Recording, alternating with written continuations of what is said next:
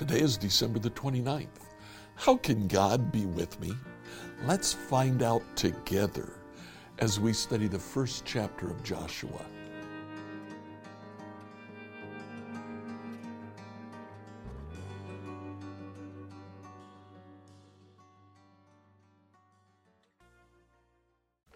So, in the first chapter of Joshua, uh, the Lord begins to speak to Joshua. Now, Moses has just died.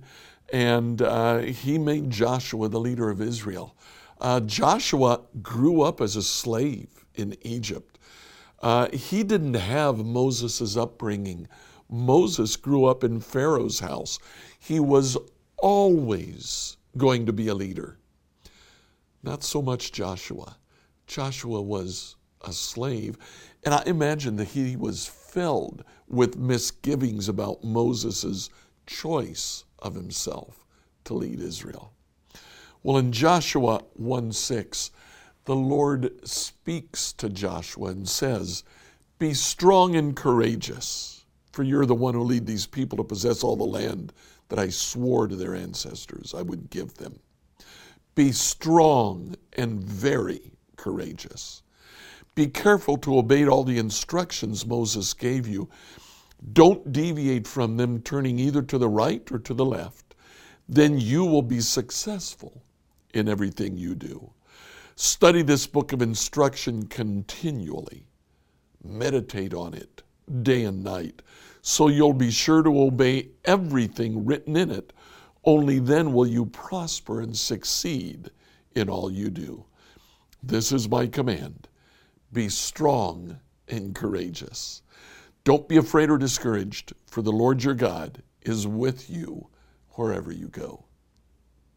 Now, as we look at this passage, what the Lord says to Joshua, we see that we have here what in Hebrew is called a chiasm.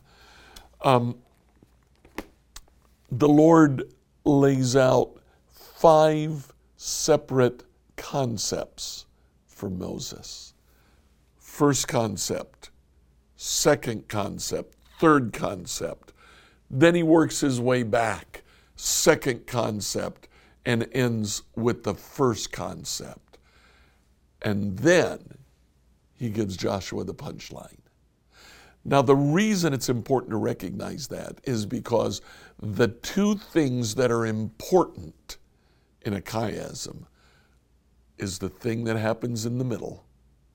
Here, the third concept, and the punchline at the very end. First concept be strong and courageous. Now, it's so important that the Lord repeats it. Be strong and courageous in verse 6. And then in verse 7, he says again, Be strong and courageous. First concept, Joshua, be strong and courageous. Second concept is what comes next. Be careful to obey all the instructions Moses gave you.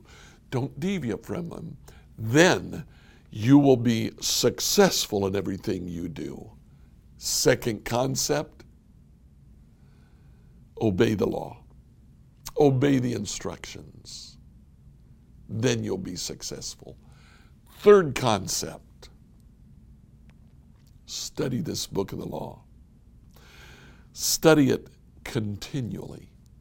Meditate on it day and night. Second concept repeat so that you'll be sure to obey everything written in it. Only then will you prosper and succeed in all you do. Second concept obey so you can be successful. Obey so you can prosper. First concept, repeat, is verse 9. This is my command be strong and courageous. So, what are the three concepts? Be strong and courageous. The second concept, obey God's book of instructions so you can prosper.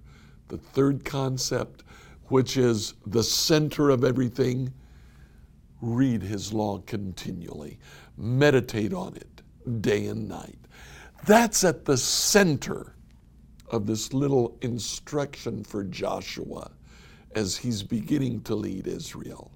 Now, we mentioned when we started, the punchline at the very end is also important. What's the punchline?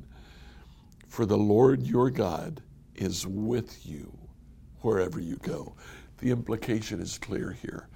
How can we make sure that God is with us? By reading His Word, studying it every day, meditating on it day and night. Then we can be sure that God goes with us. Like, follow, and subscribe on whatever platform you used to listen to this devotional.